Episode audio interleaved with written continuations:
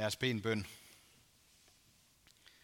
Gud, vi råber og beder til dig om,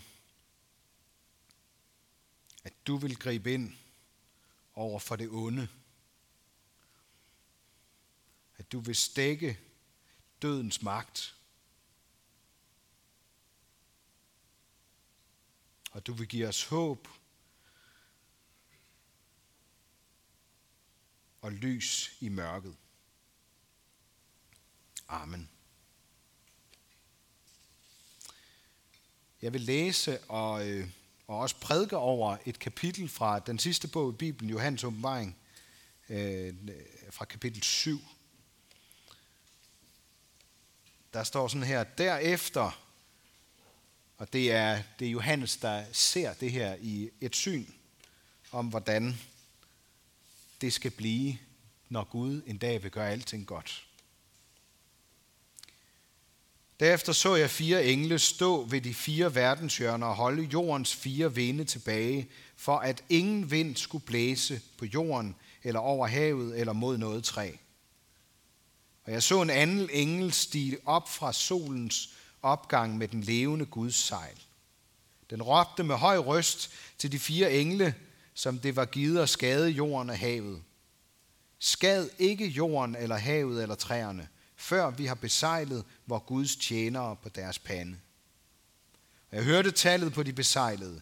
144.000 besejlede ud af alle Israels stammer, af Judas stamme 12.000 besejlede, af Rubens stamme 12.000, af Gads stamme 12.000, af Ashers stamme 12.000, af Naftalis stamme 12.000, af Manasses stamme 12.000, af Simeons stamme 12.000, af Levis stamme 12.000, af Isakars stamme 12.000, af Sebulons stamme 12.000, af Josefs stamme 12.000, af Benjamins stamme 12.000 besejlede.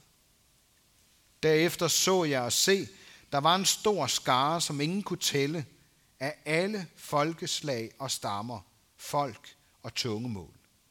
De stod foran tronen og foran lammet, klædt i hvide klæder og med palmegrene i hænderne. De råbte med høj røst, Frelsen kommer fra vor Gud, som sidder på tronen, og fra lammet.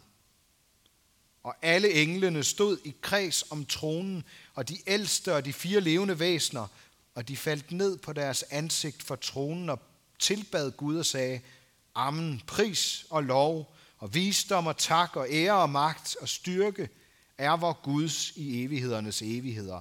Amen. Og en af de ældste tog til ord og spurgte mig, de som står klædt i hvide klæder, hvem er de? Hvor kommer de fra?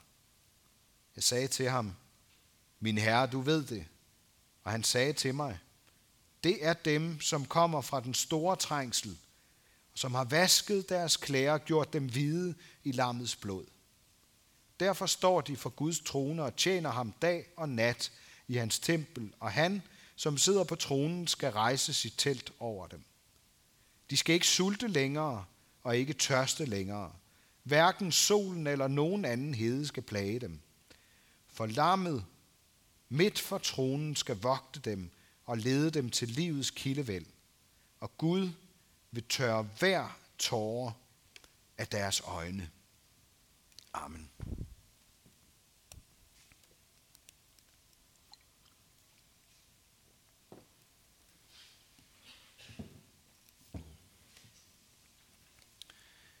Når Gud er dit lys, så er der ingen grund til at græde. Når Gud er dit lys, bliver der aldrig for alvor mørkt i dit liv. Når Gud er dit lys, bliver du altid stærkere af det, der rammer dig.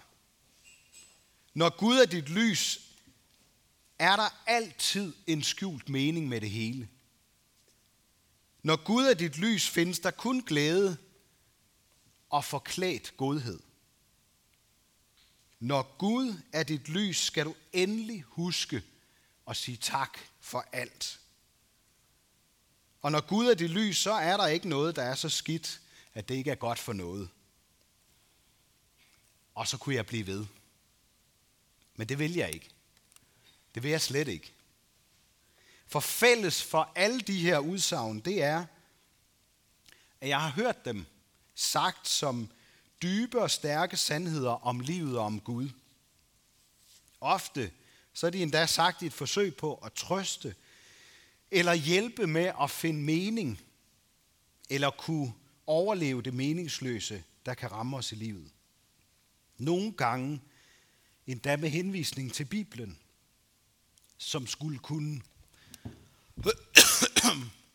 Undskyld. Nogle gange med henvisning Nå, skal jeg lige se, om øh, jeg kan få stemmen igen. Nogle gange, endda med henvisning til Bibelen, som skulle kunne øh, underbygge de her påstande. Sagen er bare, at der er ingen af de bibelske personer, som siger de her ting, måske lige med undtagelse af Jobs såkaldte venner, der bruger alle deres kræfter på at trøste deres sørgende ven med at lede efter en mening med hans lidelser. Og ved hvad Jesus, han gør det slet ikke. Han trøster ikke kun de sørgende med ord, han gør det med handling. Jeg ved ikke, om I har tænkt over det tankevækkende i, at vi siger det her med, at vi viser medfølelse. Det der at vise medfølelse. For det er ligesom om, at ord bliver så virkningsløse og fattige, eller kommer til at stå i vejen, når vi rammes af livets barske ubegribelighed. At det var os, der skulle miste og sørge eller græde. Jeg ved jo ikke alt om, hvad vi i hver især har mistet og sørget og grædt over. Jeg kender selv til det, og jeg ved lidt om, hvad der siges om det i Bibelen. Af mennesker, der havde Gud som deres lys. Og der bliver altså sagt noget andet, end det, som jeg begyndte med at sige. Mange af dem, der har sagt mest om det, det var også nogle af dem, der var hårdest ramt af livet. For at begynde bagfra i Bibelen, som vi læste fra Johannes åbenbaring, en bog, som Johannes skrev i sin alderdom på øen Patmos, efter at have mistet de fleste af sine venner, fordi han var blevet over 90 år gammel. Til sidst, jeg ved ikke om I lader mærke til det, der siger han, eller der hører han en stemme, der siger, Gud vil selv tørre hver tårer af deres øjne. Det siger han om dem, der nåede frem til den evige verden.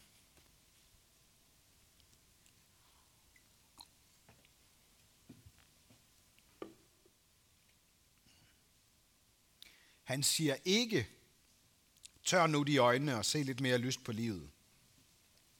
Han tørrer heller ikke bare deres øjne med et enkelt strøg med en serviet. Han tørrer hver eneste tårer af deres øjne. Han mærker hver enkelt tåres fugt på sin hud med tanke på det, der fik den til at trille ud af deres øje. Det er nemlig sådan, at tårer har en årsag. Og alle de onde og forfærdelige årsager fjerner han sammen med tårerne. Sulten, tørsten, savnet, ensomheden og døden. Ja, også ulykkerne med vinden, der blæster og vælter ting om kul. Han, som sidder på tronen, skal rejse sit telt over dem, står der. Selvom vi heldigvis ikke befinder os midt i en krigszone her i Danmark, så kan vi stadigvæk rammes af alt muligt, der en dag vil ende med at tage livet af os.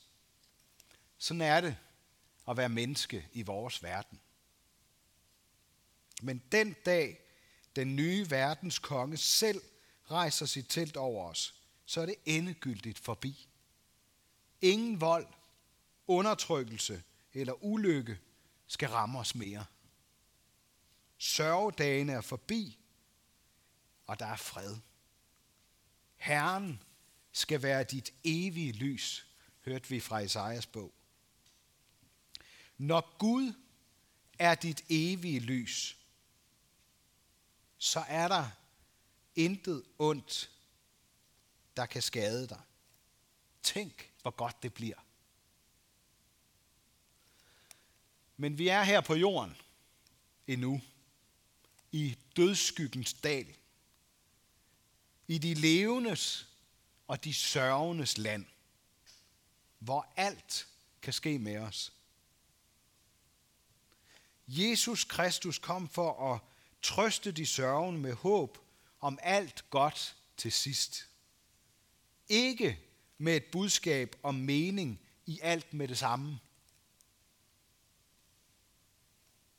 Hvorfor skulle han ellers græde over sin ven Lazarus, der var død, når han vidste, at han kunne gøre ham levende ved at kalde ham ud af graven?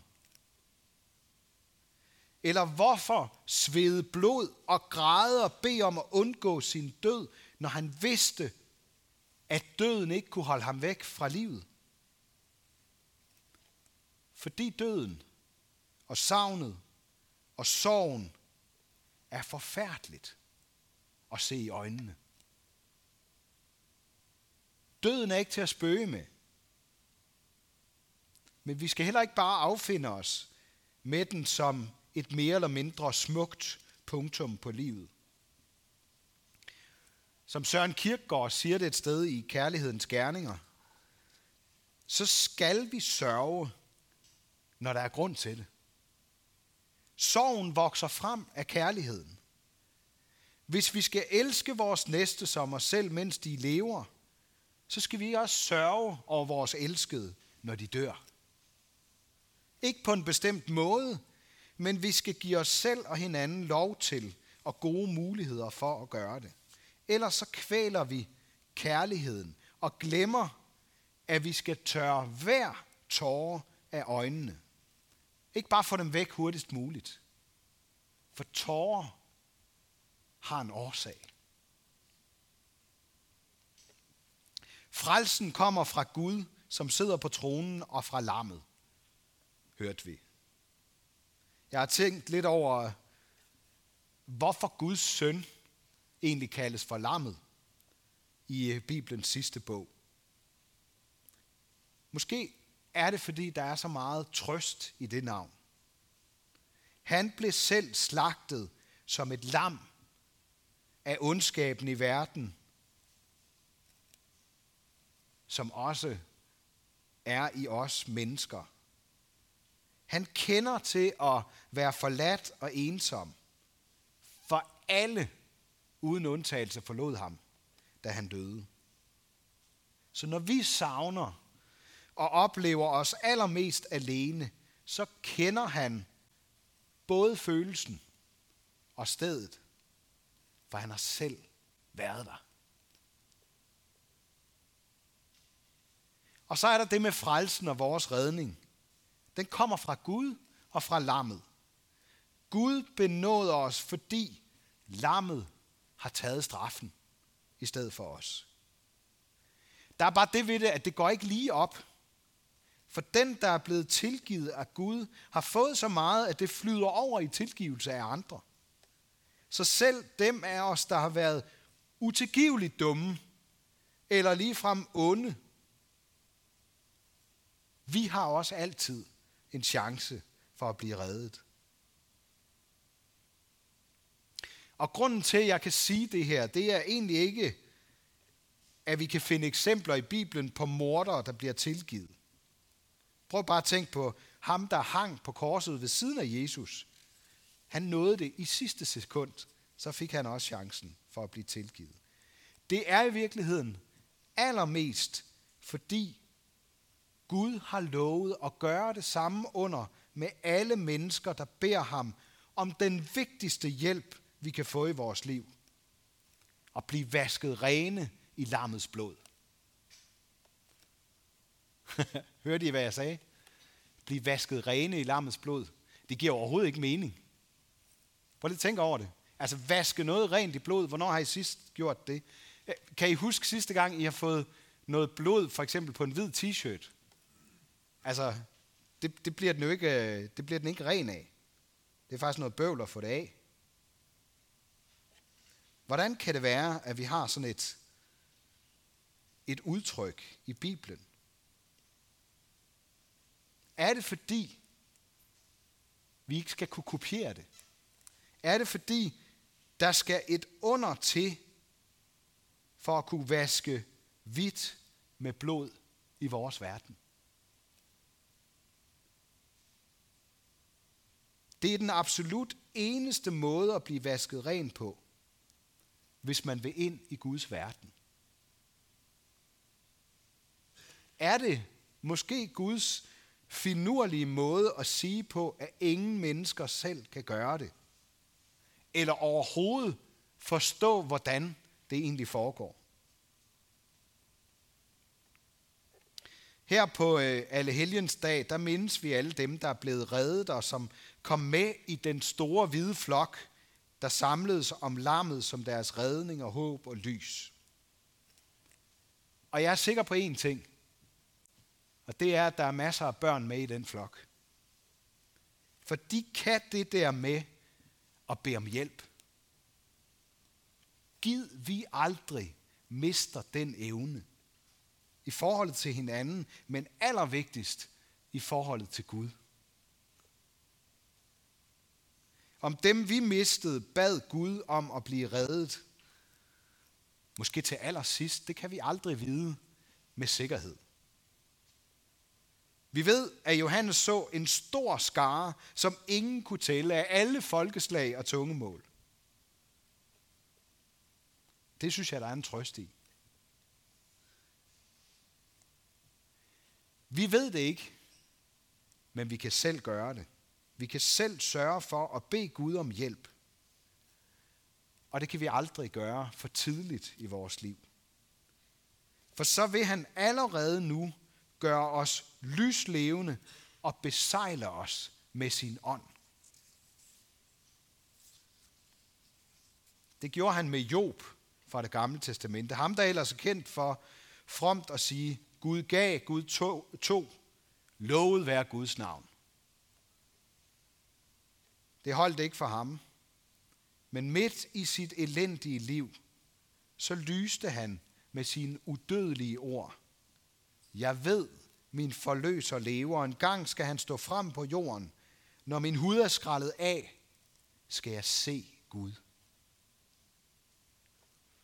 Og med profeten Elias, der ikke havde lyst til at leve mere. Gud sendte en engel, der trøstede ham ved at sørge for ham med mad, hvile og retning for sit liv, der endte i en ildvogn, der brændte hul i forhænget mellem vores dødelige og Guds evige verden. Og Gud gjorde det også med sin egen søn. Der blev en gentagelse af den koverslange, som Moses løftede i ørkenen som et lys om redning fra Gud, så alle, der så på den, ikke skulle dø af det slangegiftbid, som var ved at tage livet af dem. Når Gud er dit lys, skal du med sikkerhed heller ikke dø, men få lov til at opleve, at han har tal på alle dine grætte tårer, og vil tørre hver eneste af dem væk, når du engang møder ham ansigt til ansigt. Indtil det sker, så sender han sine engle, nogle gange i menneskeforklædning, der måske kan trøste en lille smule. Og måske især, hvis de venter med at bruge ord.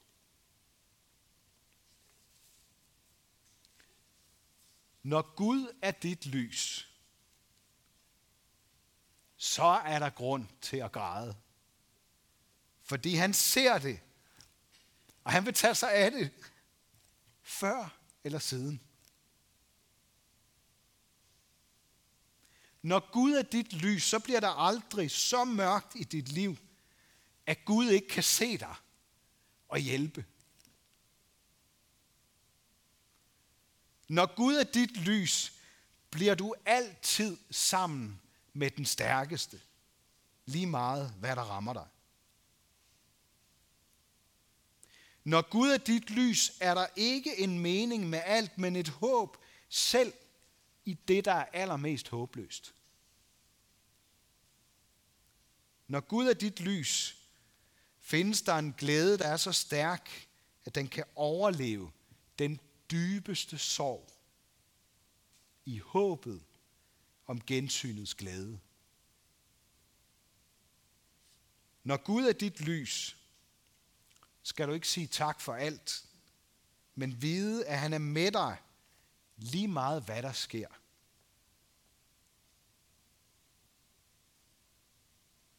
Når Gud er dit lys, er der ikke noget bedre end at se sig selv i hans lys. Som et elsket barn, han længes efter at få lov til at trøste. Og her til sidst vil jeg bare gerne opfordre dig til at dele med nogen, hvad du kæmper med, hvad du sørger over. Også hvis det ikke er sådan helt klassisk almindelig sorg over en, du har mistet. For der er ingen af os, der er så alene om at have det svært, som vi tror. Og jeg vil også gerne uddybe det, jeg har sagt lidt om i aften i en samtale, hvis nogen af jer kunne have lyst til det. Eller måske allerførst og mest lytte til, hvad du bærer på. Så skriv eller ring.